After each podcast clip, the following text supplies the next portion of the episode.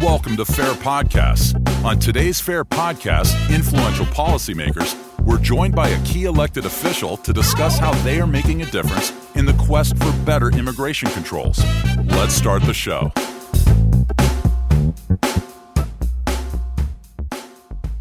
Well, welcome to Blueview. I'm Sherry Rendell, and I am the Director of State and Local, and I'm joined by a special guest on the phone, Sheriff Mark Lamb. Welcome, Sheriff. Thank you. I'm glad to be here. Sheriff Lamb was is from Chandler, Arizona, and he has a lot of experience in the private sector as a business owner and operator, and then he found his true calling as a law enforcement officer. He was elected in two thousand sixteen, and he has previously attended the Maricopa County Sheriff's Office Deputy Academy, where he was valedictorian. He worked for the Salt River Pima Maricopa Indian Community. He was Rookie of the Year his first year, and then the following year, he was named Officer of the Year. And he was later promoted to detective. He's participated in D U I task force details, gang suppression, and has investigated numerous drive-by shootings, drug cases, and assaults and homicides. Sheriff Lamb also has a nonprofit organization, the American Sheriff's Foundation, which is a way he gives back to the community. And if you'd like to say a couple words about that, Sheriff. Yeah, you know, we I knew I wanted to help out where I could, and uh So I started this charity, American Sheriff Foundation, and our mission is to bridge the gap between communities and law enforcement. So if you want to check us out, it's at american sheriff dot org. Well, that's definitely a noble cause, and it's great to see sheriffs taking an active role in their communities besides just all of the great service you all do. Thank you. We have just recently finished, for the most part, I should say. I know there's still some outstanding races. The two thousand eighteen midterm elections, and a lot of the nation's eyes were on Arizona in the Senate race between Martha McSally and Kyrsten Sinema. Can you share an insider's perspective about this race? You know, I, I've actually uh, only met uh, Martha McSally. I met her one time. Um, this was long before. She was just a congresswoman at the time, and uh, I had not met Uh, Kyrsten Sinema. And, you know, I, this was a tough race here. We knew it was going to be a very tight race. Uh, Kyrsten Sinema was from this area, Phoenix area, which is where four point five million people live in Maricopa County. Um, and then um, Congressman McSally, Congresswoman McSally is from the southern Arizona part. So it was. A, it, we knew it would be a tough race. Um They caught me on election night on live T V, and they asked me about it. And I and I think I shared the sentiment of a lot of people that I was pretty disappointed in the race that both of them ran. I I, uh, I thought the this political season was very ugly, and in, and in Arizona that was one of the ugliest races we had. And so that part was a little disappointing. But I, congratulations to Kyrsten Sinema, and and really what matters to us is being able to represent the people of Arizona well and and uh, continue to protect our rights. You are probably a lot more involved in the governor's race. And in fact, I think you endorsed Governor Doug Ducey in his race against David Garcia. This was a race that focused on immigration issues. What do you think was most significant in that race? And, and yes, I did uh, endorse Doug Ducey. Uh, Governor Ducey has been great for law enforcement here. He's, I think he's done a lot of good things for the state of Arizona. He's really boosted the economy, brought a lot of big businesses. So he brings a lot to the table. Um, and that was somebody that we needed to make sure that uh, continued on as the governor here in Arizona.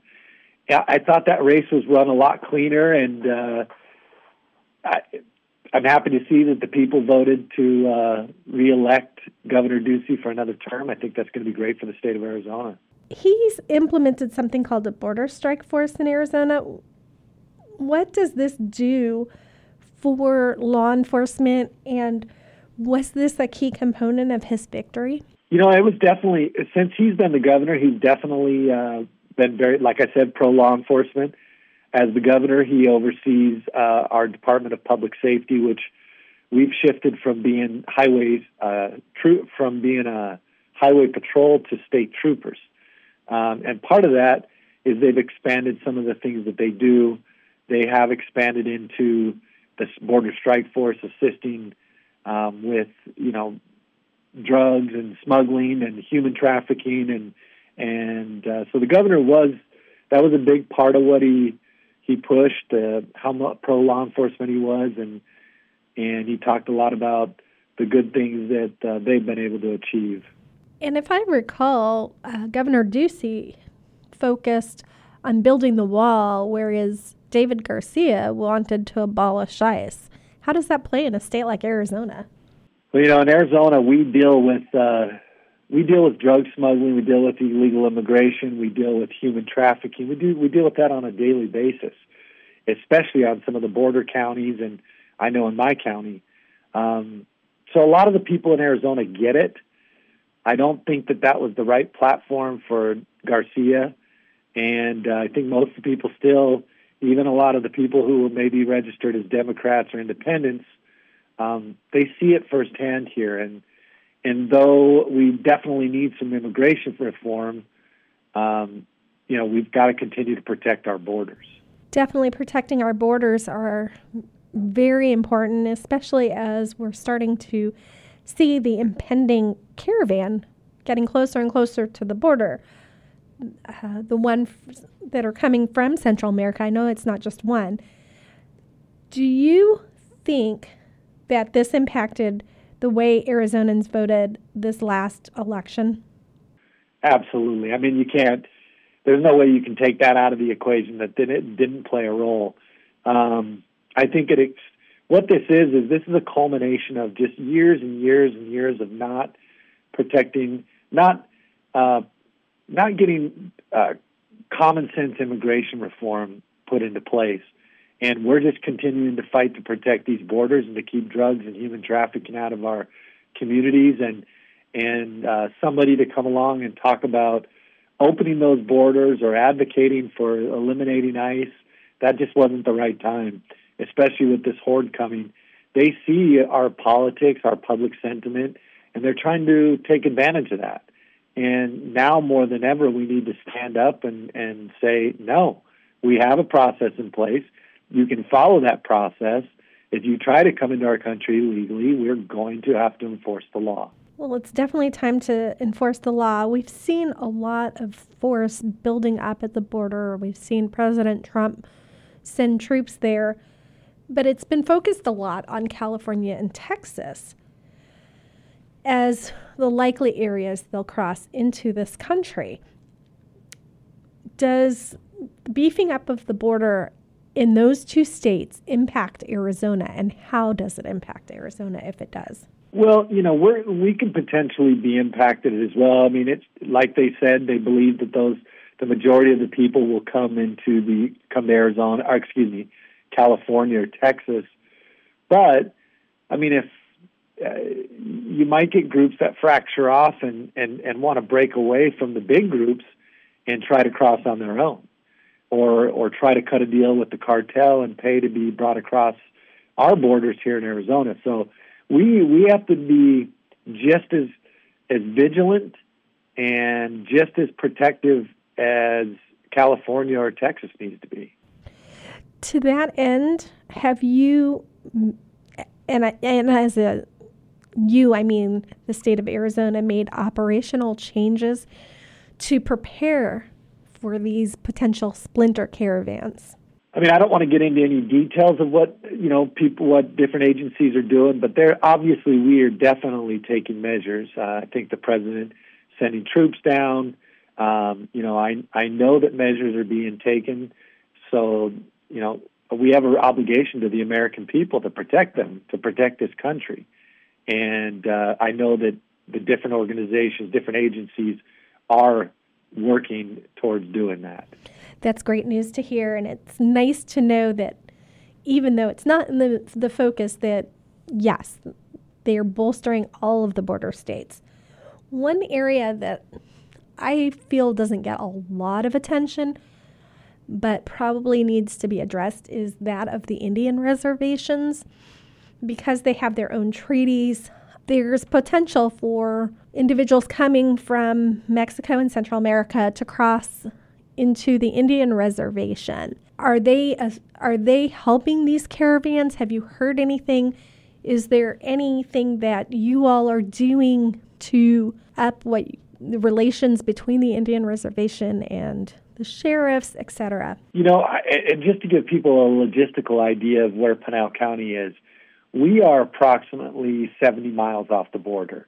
Um, and on the south end of our county, we have a, a, a very large reservation, the Tohono O'odham Indian Reservation, which you mentioned, which actually extends into Mexico. And if you go down there on the border, there's just three uh, strands of barbed wire, maybe some Normandy barriers.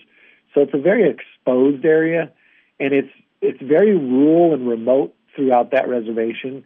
There are a lot of um, there are a lot of uh, small communities out there. Um, what we do know is that the uh, reservation has opted out of Stone Garden. Um, we have lots of intel, and, and there's also been cases put against um, tribal members down there who have assisted uh, cartels and assisted people in coming into this country or bringing drugs into the country legally. So that's something that we have to deal with. We work very well with our, our partner on the uh, the tribal partners, um, and I, I one hundred percent respect their sovereign nation. Um You know, and they've been a good partner uh, as far as law enforcement is concerned. We definitely have some issues with the border, and, and we hope to be able to uh, strengthen that area because that directly affects us. And so as they tighten everything else up, it exposes us even more. Well, we definitely hope they're able to help in this endeavor because that is something that the citizens of Arizona and the United States really need to be protected from. Yeah, and you know, we last we work with Border Patrol very closely. We work with uh, Stone Garden. Um, in uh, four and a half weeks, we had, I think, one hundred fifty-eight apprehension assists with the Border Patrol, and we are not a border county. And we recovered, uh, I think, five hundred pounds of marijuana, fifty pounds of hash oil.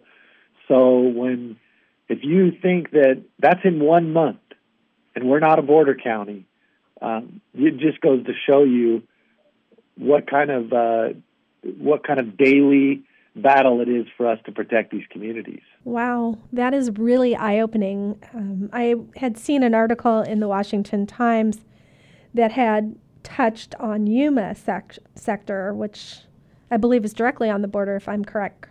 Yes, Yuma is, is right on the border. So they had highlighted that three years ago, there was four hundred twenty-five illegal aliens arrested during the month of November, and then two days last week, they had four hundred fifty illegal aliens that were arrested just in that time frame. So it is definitely increasing. Um, the challenges you face are very real, and it takes a lot. And I know that you keep mentioning drug and human trafficking as issues you face all the time. How does the impending caravan impact that? Well, I mean, it's it's clear that You, you you have to know that if you're a rationally thinking person, you have to know that this caravan isn't going to be comprised of all people that just are seeking asylum, that are trying to get away from, you know, um, issues in their countries that they come from. We uh, know from from uh, intel that there have been Africans, Indians, people from Bangladesh, Haiti, uh, from all over the world that are mixed in with this. We know there's M S thirteen. We know there's Barrio uh, eighteen. So there's a lot of of unsavory people mixed in with these crowds. There's a lot of uh, non-Mexican, uh, non-Guatemalan, non-Honduran that are mixed in with these groups. And this should be something that should be alarming all Americans. And one of the things I've always talked about, and I think we've talked about this before, it is the reason I mentioned the drugs and the human trafficking. Because the two go hand in hand. When you talk about, it's not about illegal immigration anymore. It is almost always has a nexus with human and drug trafficking. So even if you are uh, not for ICE or border, you know, you want unsecured borders, I'm sorry that if you're a person who believes in humanity and, and humane treatment of human beings, then you should be disgusted with what the cartel does, because they exploit humans on a daily basis. They make them carry drugs, they charge them money, they pay. They make them pay with sex. I mean, this is, they are ruthless, and they will use human beings in any way, shape, or form to make money or further their criminal syndicate. It truly is tragic, and it is horrible that these people are in situations in their home countries that are so awful, but they are really endangering their own selves by coming up and getting involved with these cartels. And by enforcing our laws, we're letting them know, don't do this, stay where you are, and we can better help you. Yeah, you know, but then obviously this is a, I mean, me personally, I think this this has shenanigans written all over it. The amount of people that have come up in this horde, you know, it, it's something's not right. You know, I don't know what it is, and, but something's not right. And I've been and I've lived in these other countries, a lot of these little villages. It would be hard to rally that many people to come up in a group that big. Um, and, you know, the cartel's going to exploit it how they can, too. We're so focused. If we get too focused on the horde, we're going to, I mean, that's a, we have to be careful that the cartel doesn't take advantage to bring a lot of drugs and humans over during that time as well. You're so right about the the tragic portion of this. And there are shenanigans. And unfortunately, with these cartels, people are going to be facing a lot more than they reckon for. Yeah. Is there anything else that I failed to ask that you'd like to bring out? Oh, just that, uh, you know, I think that One one positive thing this election cycle was, I, I think that a lot more Americans got out and voted, and I think that's great. Um, one of the big issues that I've said all along, and I and I know that we kind of believe the same thing, is law enforcement is doing our job. You know, we just sent a lot of, we, there was a lot of changeover with Congress and Senate. Well, guess what, folks? We need to hold those people accountable. We need common sense solutions, not these big, thick laws that are full of, of of fat for different pet projects. We need common sense solutions to problems, and immigration is one of those. And it's not law enforcement that we're doing our job. We need to do their job as Congress and Senate, and uh, they need to to get going. So hopefully those people that are coming in are there to do the job and represent the people of America. We definitely agree on that. We hope that they do their job, and we are so proud of all of the sheriffs across this country that have been enforcing law, even in those difficult situations, and we thank you for all of your efforts and for your service. Thank you, and thanks for having me on today. That's all for this episode of FAIR Podcasts. Be sure to click the subscribe button and head over to fair u s dot org to contact us through email or Twitter at Fair Immigration to keep you up to date on the latest immigration update and reports. That's fair u s dot org.